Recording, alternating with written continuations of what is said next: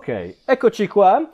Sono qui con Sonia Mellà, attrice protagonista del film Il bene mio, diretto da Pippo Mezzapesa. Film con protagonisti Sergio Rubini, Dino Brescia, Francesco De Vito, Teresa Saponangelo e appunto la, la qui presente Sonia. Con lei voglio parlare del film, del, del suo lavoro all'interno del film. Questo film, tra l'altro, molto bello che ho scoperto quasi casualmente, beh, ormai anni fa, nel 2018, proprio al Festival di Venezia, quando fu presentato alla giornata degli autori. E devo dire che rimasi molto colpito da quel film per, per, la, per, appunto, per il lavoro fatto da Mezzapesa, per, per il lavoro degli attori, ma in generale per ciò che racconta il film e come lo racconta e quindi avere il piacere di aver qui appunto Sonia per parlare anche in maniera più dettagliata di quel film, di cui tra l'altro ho già parlato nel podcast in Controcampo Italiano, per me è solo fonte di piacere. Perciò, allora, cominciamo con eh, la prima domanda per Sonia, la domanda più semplice, ma comunque quella giusta per introdurre il discorso, ovvero Com'è stata la tua esperienza, Sonia, sul, sul, set del Bene il Mio, il tuo lavoro con il regista, con eh, gli altri attori, gli altri attori più che tutto con eh, Sergio Rubini, ma anche con, eh, con Dino Abrescia, insomma, con, con, cui hai avuto occasione di lavorare o anche solo di interagire. E quindi, davvero, cominciamo da qui. Com'è stata la tua esperienza con il Bene Mio? È stata una, un'esperienza molto, molto positiva e anche se è stata mischiata con una, un sentimento a volte di solitudine, essendo francese. Oh. E questo sentimento di solitudine l'ho aggiustato, l'ho accettato per uh, il ruolo di Nur. Non conoscevo bene Rubini, a dire la verità l'avevo visto tanti anni fa quando ero adolescente e quindi è, sta, è stato eh, quasi un miracolo ritrovarlo così per, eh, per questa avventura.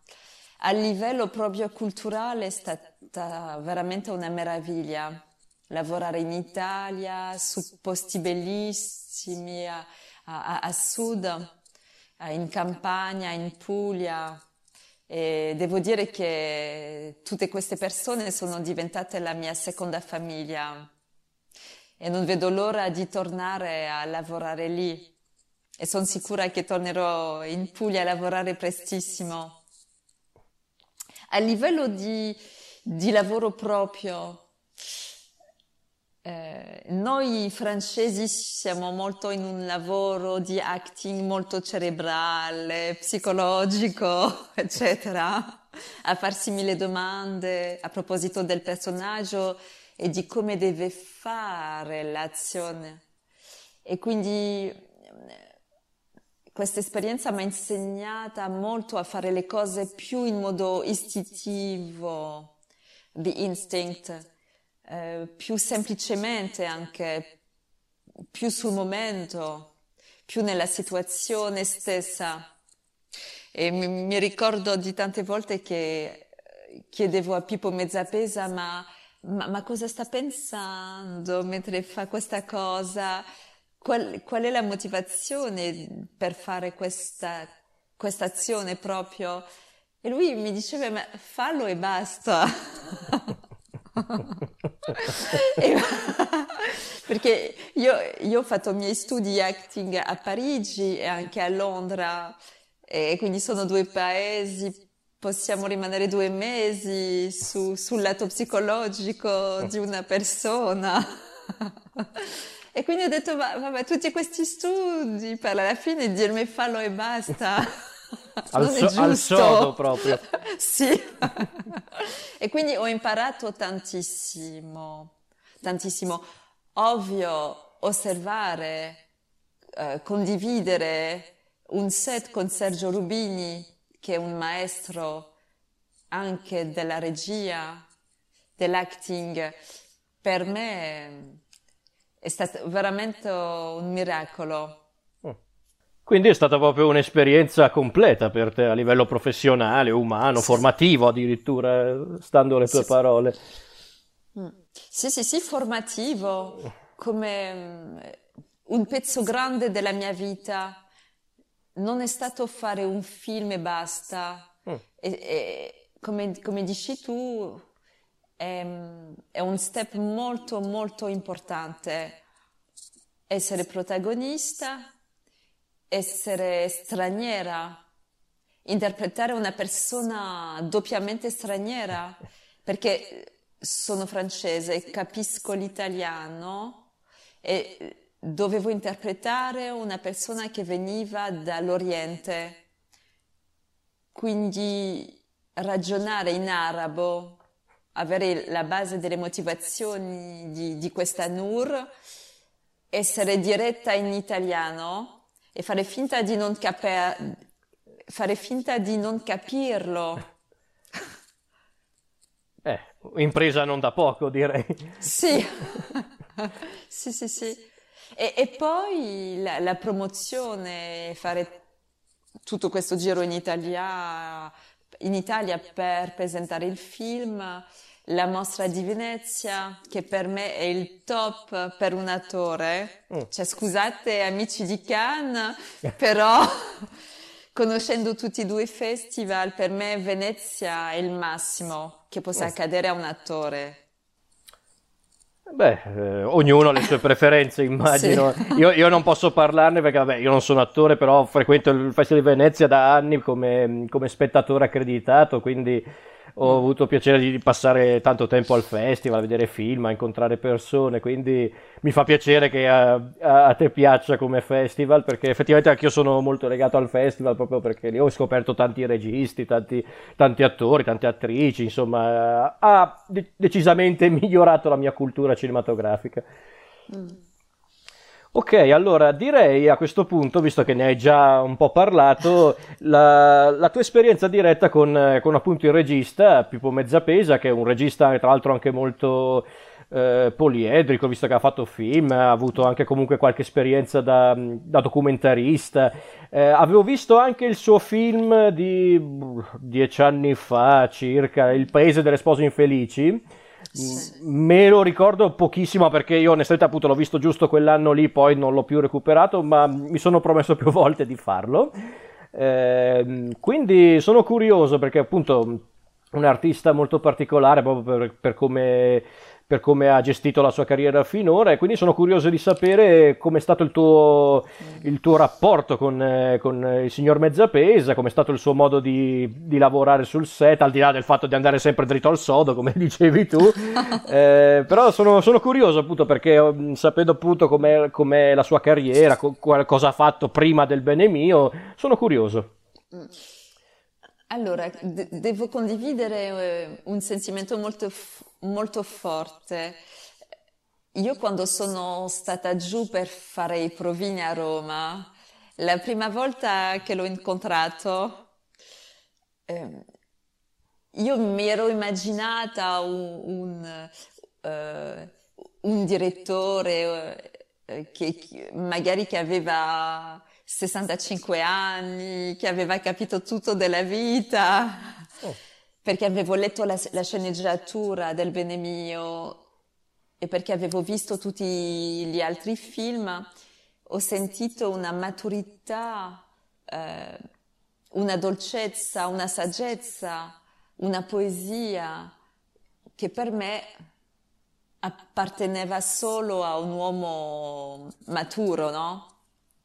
E quando vidi questo gio- giovane bell'uomo, mi sono detta, oh, ma chi è questo? E chi ha scritto la sceneggiatura? Solo per dire che abbiamo, abbiamo pregiudizi a volte. Mm per me scrittore così con questa cosa di terremoti, di, di profondità, cioè veramente un'anima bella piena, poteva solo appartenere a un uomo anziano. Invece vedo un bell'uomo di 35 anni, ok, il mito mezza pesa. allora, il nostro legame è stato molto istinti- istintivo, uh-huh. subito eh, il, pro- il provino ha durato due ore e mezza. Cioè, per me avevamo già creato qualcosa, anche se non eh, dovevamo lavorare insieme questa volta, ero sicura che ci eravamo capiti come animali, come vibrazione. Mm. E quindi sul set è continuata questa cosa, cioè un misto di fiducia estrema. Mm. E, e tipo anche questa, questa cosa un po' che, che amo da come registi come Abdelatif Keshish, oh, che fanno una presa e basta. Io volevo farne dieci, non capivo. E, ehm, e quindi una cosa molto spontanea, spontanea. Mm-hmm. misto di fiducia, dire poco, eh, prendere quello che gli attori danno. E poi c'è anche da mezza pesa una, una regia molto qu- quasi coreografica. Mm. Cioè lui sa benissimo, eh, ti dà delle cose anche molto precise, tu fai tre passi, ti abbassi qua e io ho fatto molto, molto danza, quindi c'è una cosa molto corporale e veramente quasi coreografica. Mm. Beh, direi allora che è andata molto bene. È andata molto, molto bene. Mm. Sì, mi, mi, è piaciuta molto questa cosa che hai detto del, del rapporto istintivo che si è creato sì. con il regista, perché credo sia una grande cosa quando succede tra un... Eh, beh, adesso noi parliamo di registi, ma può essere anche per uno sceneggiatore, insomma per uno che, mm. che crea, scrive una storia e l'attore, o in questo caso, nel tuo caso l'attrice, che porta in scena il personaggio che lui ha pensato, di cui ha scritto. Insomma, non mi sembra una cosa da poco trovare un rapporto del genere sì. con, mm. con, un interprete, quindi mi fa piacere. Una, sì, sì, una cosa tipo... Non, cioè, uh, noi parlavamo poco tra di noi, come se io sapessi già e che lui sapesse che io sapevo e veramente non è che abbiamo fatto letture tre ore a notare delle cose, a scrivere, a fare domande, no. Sono, cioè, tra il provino e il, progio- e, il pri- e il, primo giorno del set era come se avessimo lavora- lavorato uh, t- tanti giorni. Mm. Invece io ho fatto la preparazione da sola, lui non ha verificato nulla, cioè una cosa proprio eh, misto di ingenuità e di fiducia estrema, quindi di istinto direi, perché le cose erano giuste, naturali. E poi quando hai di fronte a te un animale, un maestro come Rubini, cioè ti, ti, non puoi fare altrimenti che fidarti di te, veramente. Cioè, io, io, mi sono trovata in questa situazione tra Rubini, che è un maestro, Mezzapesa che sa quello che, che vuole e che ti, che ti ha invitato in questa atmosfera molto precisa. E quindi i dubbi si sciolgono. Fai e basta perché non è che, che puoi osare fare una domanda a Rubini, cosa pensi, come, come la vedi. V- veramente abbiamo vissuto la situazione, direi che abbiamo vissuto questa storia a mille per cento, anche al di là delle sceneggiature. Beh, c'è da dire che forse anche per il tipo di film, per il tipo di racconto, intendo dire, per quello che racconta, forse è stato anche l'approccio giusto. Sì. sì. Perché infatti adesso volevo appunto approfittarne di questo per parlare proprio del tuo personaggio di, di Nur. Mm-hmm.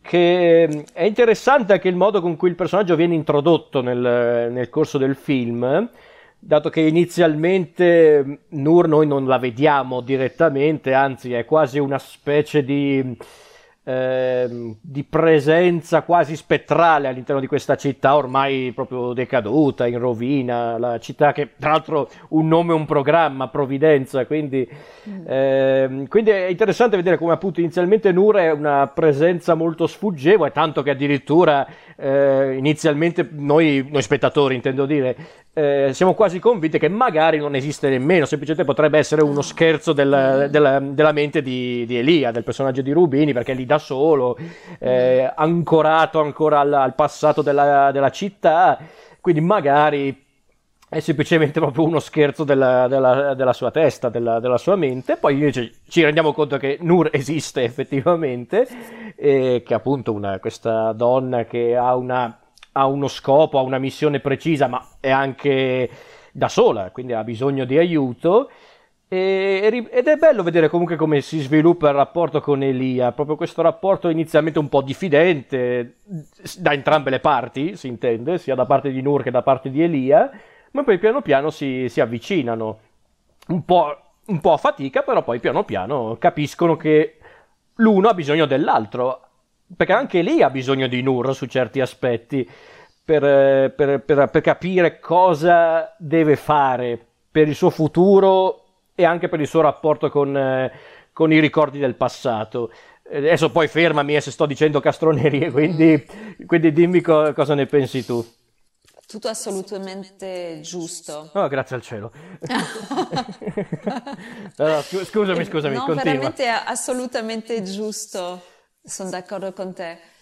Eh, Nur per me è presente del film anche prima di entrare nel campo. È una... Anche lì la scelta dei nomi non è un caso. Nur in arabo significa luce. E quindi luce significa anche ombra. C'è sempre un, uh, un doppio senso, quindi luce, ombra, viene per mettere in luce uh, le parti di ombra di Elia e viceversa. Quindi per me sarebbero quasi i due lati di una medaglia o di uno specchio. La combinazione anche del, del, del, maschio, del femminile, del yin, del yang, quindi sono insieme. Come fratelli gemelli, come anime gemelle, c'è una cosa veramente così, si concordano, hanno bisogno di entrambi loro e poi si separano, perché è giusto che, che sia così hanno in comune di essere al di là della società, in margine della società, però nello stesso tempo al posto giusto per loro stessi.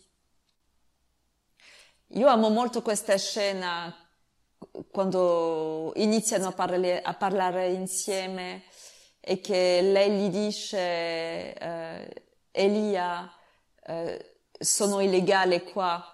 E lui risponde, anch'io. e allora che fa?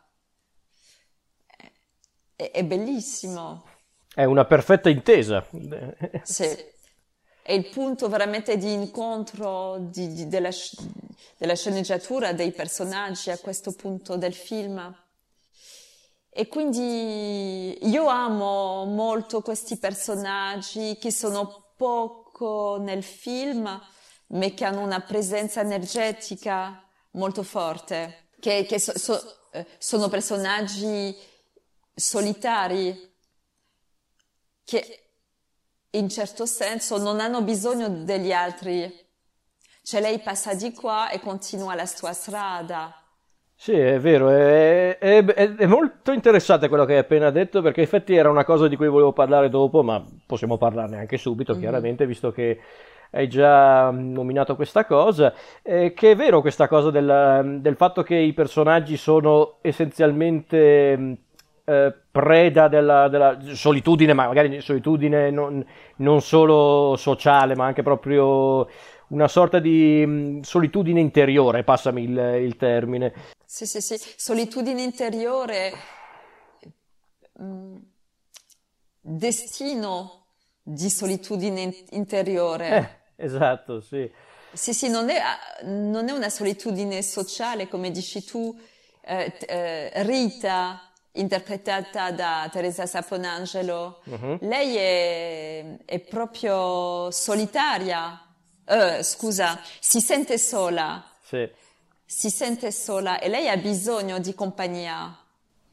Eh, infatti a un certo punto addirittura chiede ad Elia di, di, sì, di, di andare con solo. lei. Io sono sì. sola, stiamo insieme. Eh, stiamo insieme perché eh. le cose sono anche semplici, però non è il destino, il karma, non lo so come chiamarlo, di Nur e Elia. Sono come profeti, c'è qualcosa veramente di forte, posso usare questa para- parola. So, sì, come profeti, e, in questa cosa molto sacra che ti... Che, che, di, questa cosa di elevazione c'è questo rito di, di solitudine eh, che, che, devi attraversare per forza. Cioè, eh. non sono come gli altri, non possono essere come gli altri. Loro non hanno paura della vita e della morte. Diciamo che potrebbero anche essere proprio nel mezzo su, su certi aspetti visto se pensiamo anche ad Elia che comunque vive in una città che su certi aspetti è morta, ma non tanto per lui, perché è lì che cerca comunque di recuperare tutti i ricordi delle, delle persone mm. che adesso non abitano più la città. Mm, eh, eh, c'è proprio quel momento nel film quando lui si confronta con, in uno dei suoi confronti più aspri con, eh, con il personaggio di, di, Francesco De Vito, Pasquale, sì. in cui lui lo, lo, mm, diciamo lo, lo, rimprovera dicendogli tu continuavi a dire che ricostruiremo, ricostruiremo, sarà tutto come prima. Ma non è così invece, siamo rimasti, eh, siamo rimasti qui e questo si ricollega secondo me a uno dei punti più forti del film, ovvero mm. eh, è più importante dimenticare o ricordare? Che, sem- mm-hmm. che sono proprio che è un concetto molto forte, secondo me è il concetto più bello rappresentato nel, nel mm. film, eh, tramite Elia, ma proprio in, in, generale con la questione di provvidenza, eh, eh, con Nur, insomma, c'è proprio questo discorso molto profondo, secondo me, neanche tanto banale, onestamente. Infatti questa è una delle cose che mi ha colpito di più durante la visione del film. Mm. Assolutamente. È vero, è vero. Io devo dire che ho una tenerezza particolare per il personaggio di Pasquale. Mm interpretato da Francesco De Vito. Veramente io amo molto, molto questo personaggio del film. E quindi questa cosa bisogna ricordare o, o no? È, una, anche... co- è una, una, domanda molto profonda, anche molto concreta, in un mondo in cui eh, cioè io, io, vedo nelle scuole le, le, le, materie come storia sono quasi cancellate. Io secondo me per andare avanti non bisogna ricordare, ric- eh, ehm, sì, non bisogna ricordare. Bisogna essere vicini alle sue radici per allevarsi. Se, se tagli le radici i piedi non sanno dove andare. Mm. Io amo molto questa metafora dell'albero. Radici sane per, alle- per allevare le braccia molto alto nel cielo, quindi è sempre una questione di equilibrio. Eh certo, e, e, e, quindi eh, Elia cura gli altri, è, è un profeta. non so come spiegarlo, però eh, lui cura l'invisibile. Cioè, quando tutte queste persone salgano su e vedono tutti i gioielli, gli oggetti conservati da Lia. Riparati. Che, sì, riparati. Quindi c'è una, anche questa cosa di restauro. Eh. Bellissimo. Bellissimo, sì. Bellissimo. E, e credo che voi in Italia avete questa cosa di, di più curata del rapporto con il patrimonio, l'arte, la storia. Siete vic- più vicini a, a vostri anziani, ad esempio. E questo è molto molto importante. Beh sì, certo, assolutamente. Direi che eh, hai proprio detto una cosa mh, mm, perfettamente sensata riguardo proprio il, il concetto espresso dal film e, e, e tra l'altro visto che stavamo parlando comunque del concetto del ricordo, del, eh, del, o appunto del dimenticare, si può dire anche che in un certo senso il film fa anche un discorso sulla memoria, sul, sul, anzi ti dirò di più, sul rapporto tra il passato e il presente. Sì, sì perché senza, senza questo rapporto non c'è futuro, mm. ovviamente. E quindi è la storia dell'umanità anche se ci vuole fare meglio delle generazioni di prima, però l'identità rimane magari negli oggetti che, che hai a casa, che hai nella tua borsa, è la tua identità. Assolutamente. Qual è la cosa più importante per te? Questo gioiello, questo vestito, è la definizione dell'essere umano anche l'importante, è sempre l'importante. E quindi loro ritrovano gioielli, eh, giocattoli che sono importanti per loro, di cui si sono dimenticati, dimenticati di curare. O che hanno voluto dimenticare volutamente, come sì. può, essere, può essere sempre il caso del del beneamato Pasquale, che tu, di, tu, hai detto una cosa che mi ha colpito molto prima, ovvero che mm. ti fa una tenerezza incredibile. Ed è vero, perché... No, no, ma perché eh, in un film banale Pasquale sarebbe stato un po' il il cattivo, to, mettiamola così, il sì. personaggio ostile mm. che, che, vuole eh, fr- frenare Elia perché non, non, vuole collaborare e basta. Invece no, capiamo che è un personaggio che di fatto soffre, che ha un grande dolore nel, nel cuore e che cerca a modo suo di, di, scappare da questo dolore, ma grazie ad Elia capisce che può in un certo senso conviverci con questo dolore. Come tu hai già accennato, c'è tutta la parte nel finale della soffitta con, con, tutti gli oggetti, oggetti che di per sé sono anche a volte banali, possono essere un ventilatore o sto stramaledetto pesce canterino che è stato un incubo degli anni 2000, sì, che, però, sì, sì, che, però, è un ricordo molto importante per, per il buon Pasquale, quindi eh, è bello questo discorso secondo me, proprio che ci deve essere proprio una sorta di, di convivenza con il dolore o in generale con i ricordi del mm. passato, senza rimanerci necessariamente troppo ancorati. Sì, sì, sì. Sì, veramente quella scena, questo, questa scena con il pesce, con il pesciolino, tu saprai di che cosa parlo, eh. però è, è, veramente bellissimo. C'è una, ter- una tenerezza profonda.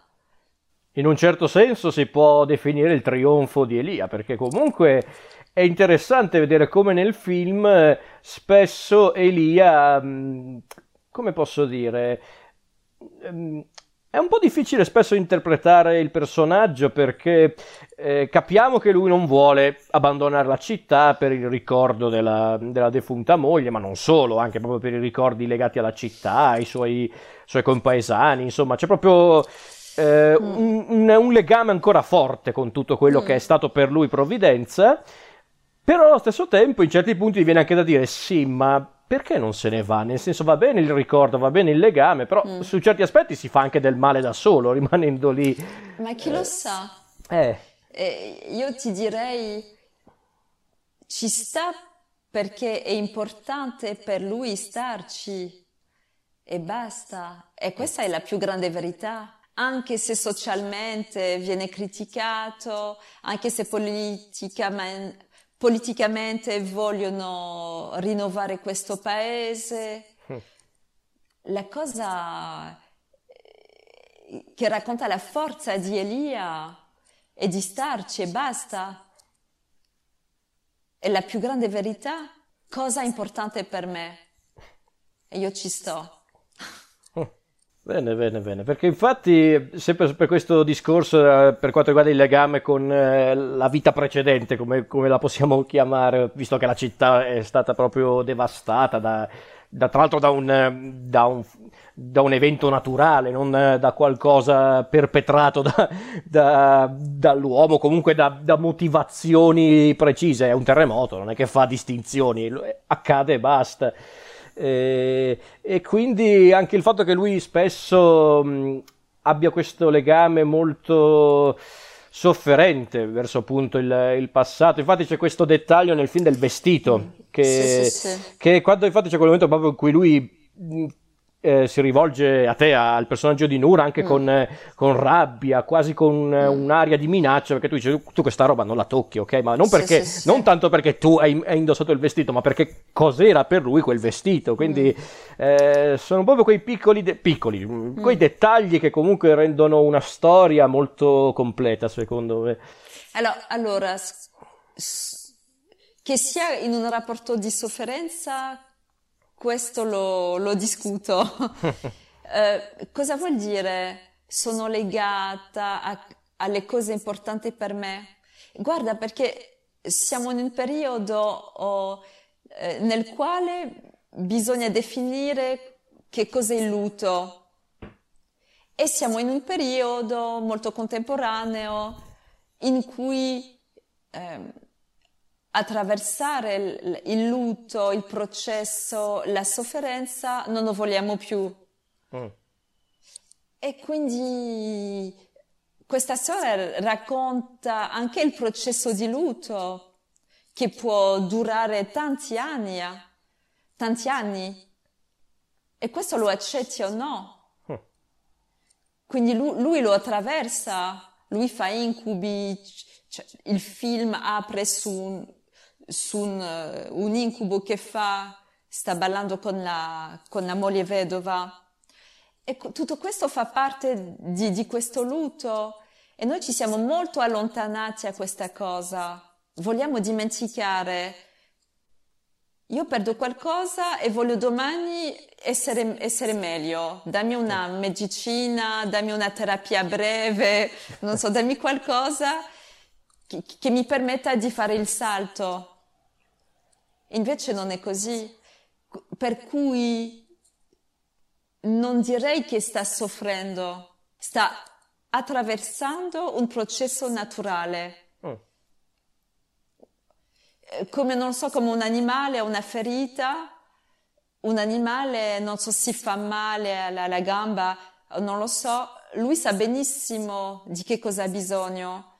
Può rimanere, se osservi un cane, un lupo, può rimanere al, eh, eh fare le cose sue da solo per due mesi e un giorno si sveglia e va a correre di nuovo. Noi abbiamo, bis- noi abbiamo dimenticato questa cosa.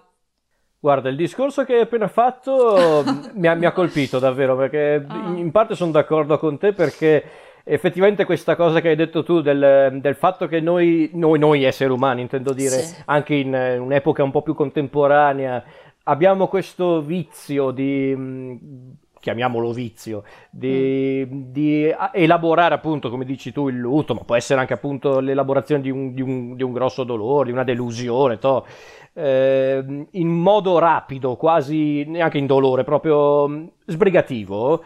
Eh, è vero, è una cosa che ho notato spesso in eh, tante persone, tante persone che conosco, perché eh, probabilmente perché appunto evitare il, pro- evitare il problema, evitare comunque di discutere del problema anche con se stessi, è probabilmente la via più rapida, la via più facile, ma non necessariamente la migliore. È quello che dico sempre. La, la, la, soluzione semplice non è necessariamente la migliore. Anzi. Eh, anzi, esatto. Anzi, non, non, è la migliore perché per me non ti trasforma. Mm. E quindi siamo qui per trasformarci, per migliorarsi. E quindi è bellissimo vedere quest'uomo nel suo processo di lutto c'è la società che vuole dimenticare. È una metafora bellissima di un amico che dice io guarda, io, io, io basta, prendo e vado in un altro posto. Però questa cosa sono sicurissima che tornerà prima o poi. Non ti lascerà dormire o tornerà, non lo so, con incubi, con una malattia, non lo so. Però per me devi attraversare le cose. E questo film racconta anche questo. Assolutamente, sì, e soprattutto considerato il, il contesto rappresentato nel film. Eh, volevo giusto, poi dopo ti lascio perché mi sa che abbiamo superato la mezz'ora, quindi no, no, sia mai che ti rubi troppo, tre, no, troppo tempo. So, no, no, no, con eh, molto piacere. Comunque, no, no, mi, per ricollegarmi all'ultimo discorso che hai fatto appunto sulla questione di Elia, che come dici tu sta appunto elaborando il lutto e di fatto non è che soffre, cioè, o meglio, sì, soffre ogni tanto per carità, perché è un essere umano, ovvio che hai momenti sì. in cui soffre, però tu dici che appunto riesce a, mm, ad agire, appunto ad elaborare il lutto a modo suo. Mm. Però c'è un... Sì, sì, sì scusami. No, no, no, no, no prego, questa prego. cosa è molto interessante, ma soffrire è un peccato? Assolutamente no.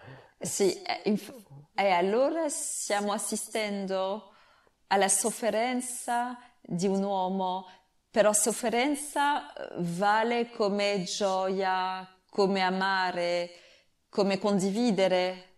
È questo che abbiamo dimenticato. È vero, assolutamente, sì. Cioè, cioè, cioè è vero, caspita, sei, sei fenomenale. no, ma, ma, ma, ti spiego perché anch'io... Ah, ah, anche se, scusa, per finire solo l'idea, sì, sì, certo. eh, scusami, anche se siamo disturbati Abbiamo dimenticato quello che significa soffrire, mm. ma è una cosa naturale, perché la sofferenza passa, però è un processo naturale. Soffrire vuol dire sentire al, al, al più profondo di te è una cosa proprio naturale. Se osservi un bambino avrà, non so, un dolore caduto, va a piangere 5 minuti e poi passa, a un'altra cosa. Noi adulti passiamo il nostro tempo a, ok, no, no, no, tutto va bene, non ho una sofferenza, diventa un peccato, diventa questa cosa di vulnerabilità non è accettato. La sensibilità l'onestà è una cosa profondamente umana. Eh, sono assolutamente d'accordo perché anche, eh, ci ricolleghiamo sempre al discorso di prima, sì. ovvero che, che, che, oggigiorno c'è questa. Te- oggigiorno, perché io ovviamente eh, ho, so, ho, soltanto 30 anni, posso parlare solo degli anni che ho vissuto, eh, però eh, ho notato anch'io questa cosa oggigiorno, per, parlando anche proprio di una società che si è evoluta con tantissime cose, basti pensare anche solo i prodigi della tecnologia, del, del, anche della comunicazione, che sono cambiati neanche 10-15 anni insomma. E, ed è vera questa cosa che dici tu della sofferenza che io condivido, ovvero che spesso mh, si vuole evitare di parlare anche solo di, di queste cose, appunto della sofferenza, di quello che si può provare in un determinato momento, perché se si parla di cose tra virgolette tristi, eh, sei una persona poco eh, aperta, quando invece è proprio l'opposto, invece, se tu sei invece pronto a condividere anche l'aspetto più doloroso della tua anima, più, anche più sofferente della tua anima, secondo me invece, caspita, è più apertura mentale di così si muore, secondo me. Sì, quindi... Perché è un aspetto della tua anima e basta. Eh? Non ha meno valore che la gioia o altra cosa, e questo è il problema. è vero, esattamente questo è il problema. Sì. E, e, quindi volevo, eh, mi ero perso prima con il discorso, sì, però, sì, sì, no, no, no, no, no, per carità, anzi, hai fatto bene a, a, a dirmi queste cose. Eh, volevo ricollegarmi a una scena del film eh, quando eh, Nur sta praticamente se ne sta andando da Elia perché è convinta per un attimo che lui l'abbia, denuncia- eh, che l'abbia denunciata, che abbia chiamato la polizia. Mm. Tanto che lui gli dice: Ma no, ma che polizia? È un vigile urbano, cosa stai dicendo? Sì. A me ha fatto morire, onestamente. eh, e c'è quel momento in cui appunto lei non, non, sembra convinta della sua sincerità, sta per andarsene, lui dice vai, vai, vai, mm. vai, che me frega, nel senso vai pure, però sì. poi Nur torna indietro. Sì. E io dico, eh, qui magari sono io che vi faccio i soliti lavori di sovranalisi, eh, non lo so, però... Vieni po' francese. Eh, guarda, me l'hanno già detto, sì. Eh, comunque, se, visto che se non lo sai tu, non lo sa nessuno, ehm, secondo te Nur eh, in quel momento torna indietro da Elia per, per eh, motivi chiamiamoli pratici, ovvero perché è da sola, ha bisogno di aiuto, è anche un po' impaurita, giustamente, dal fatto che lei va in giro da sola e, ed è pure, come dice lei stessa, illegale, o magari torna indietro da Elia perché mh, lei sente che lui ha bisogno comunque di lei, o comunque anche solo di una persona amica che, che, che possa compensare comunque la sua solitudine, anche solo in parte. Mm. Bella questa domanda, grazie. Ma dai, non, di- non dire così. No, veramente, veramente. ok. Lei torna indietro non, assolutamente non a causa di dettagli pratici, secondo me. Uh-huh. Lei torna indietro perché ha bisogno di lui a livello di cuore. Uh lei accetta di, di lasciare apri, aprire il suo cuore perché inizia a contare per lei e basta.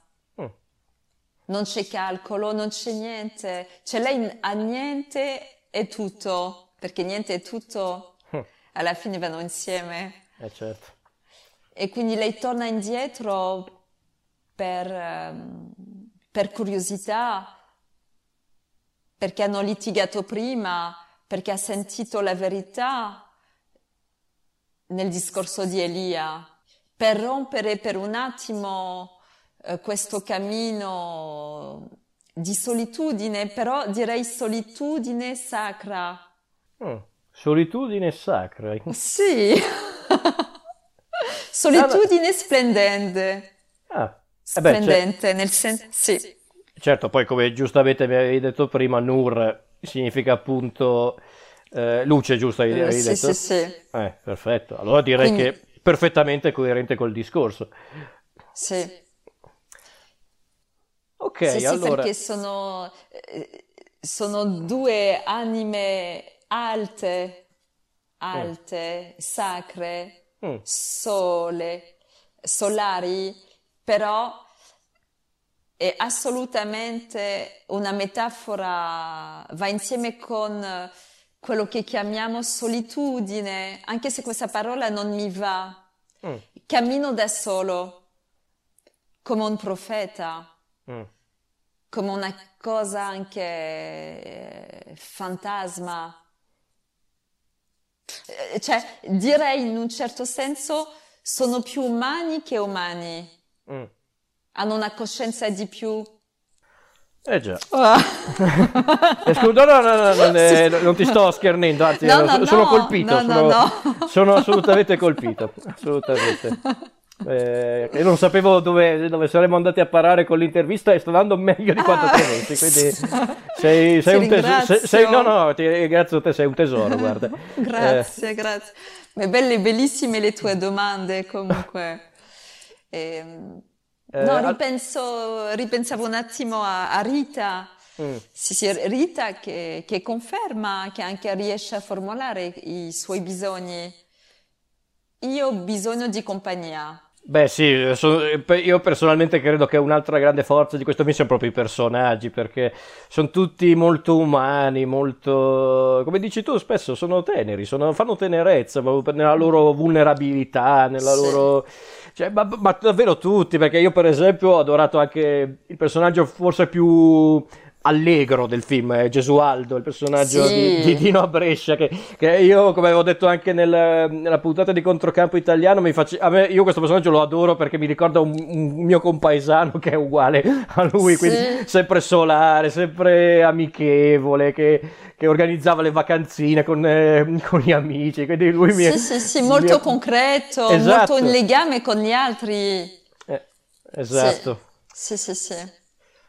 Ok, Sonia, per, chi- per concludere, mh, ehm, qui magari diventiamo un po' pedagogici, però eh, Sì. visto che comunque abbiamo parlato del film, abbiamo parlato anche del, del tuo lavoro col film, eh, secondo te qual è, i- eh, proprio stringendo tutto quanto il discorso, qual è il, il migliore il- o comunque il più edificante insegnamento di questo film? Per me o, o in Per, generale? per te o anche per gli Mm-mm. spettatori? Allora, questo film ha con- concretizzato un istinto personale che ho da sempre. Io, per un motivo che non conosco, sono legata all'Italia. Mm, Io amo questa lingua, amo la musica. Fai conto che da piccola, quando erano turis- turisti italiani a Parigi, avevo come una vibrazione, volevo parlargli, non, non so perché. mm. E quindi è stata, è stata sempre un- come un mistero questa cosa che ho scelto di approfondire. Infatti mi sono laureata in, in lettere e cinema italiano qui a Parigi, ho fatto Mhm. Erasmus prima e quindi ho deciso di seguire questo mistero. E quindi questo film, eh, quando eravamo a Venezia, che c'eri tu, sicuramente quando c'erano gli applausi, Sì, sì, assolutamente. eh, lo standing ovation, io mi, mi sono detta, ma guarda, io posso morire adesso perché ho seguito questo istinto, questo mistero e quindi l'Italia mi ha dato una cosa fantastica. Eh, questo film mi ha confermato che bisogna sempre, sempre, sempre credere, eh, non nel tuoi, sì, i tuoi sogni va bene, però i tuoi istinti, perché nessuno sa più che mai di cui hai bisogno. E quindi questa cosa, questo amore per l'Italia l'ho, l'ho nutrita eh, e, e quindi l'Italia fa parte di me. Sono sicura che, che farò altri film, è una cosa naturale. Questo a livello personale. Certo. A livello, quello che questo film mi lascia è veramente, eh, come abbiamo parlato prima, non bisogna scordare. Bisogna sempre rim- eh, conservare in, in mente, in memoria le cose importanti. Mm. Per andare avanti, Per chiaramente. an- me- però per andare avanti. Mm. Certo, certo. Ok, Sonia, io ti ringrazio perché siamo andati oltre quasi sui 50 minuti, quindi grazie anche solo per la disponibilità del, del tempo che mi hai concesso, eh, ma ti ringrazio anche per quello che hai detto riguardo il film, riguardo mh, come hai anche in- visto il tuo personaggio, l'intera storia, quindi davvero mh, grazie perché io ero partito con queste domande, poi ci siamo anche spinti oltre, quindi bello, una bella cosa, immagino. Bellissimo. Poi, poi tu sei, vedo- vedo- sento anche che sei molto, mh, eh, molto gentile, molto disponibile, quindi ti ringrazio anche per questo. E direi che possiamo chiudere qui, quindi grazie ancora Bene. Sonia e Grazie, ti auguro, grazie il, ti auguro il meglio per, eh, per il futuro professionalmente e umanamente. Anche Eh, per te, grazie per questo bellissimo podcast e per, e per queste domande che, che mi hanno anche permesso di, di, di ricordare queste belle cose. Mm, Il bene mio sta nel cuore tutti i giorni, quindi è un gioiello mio e nostro a tutto il pubblico. Grazie, No, grazie a te Sonia, grazie ancora e ti auguro un buon proseguimento. grazie.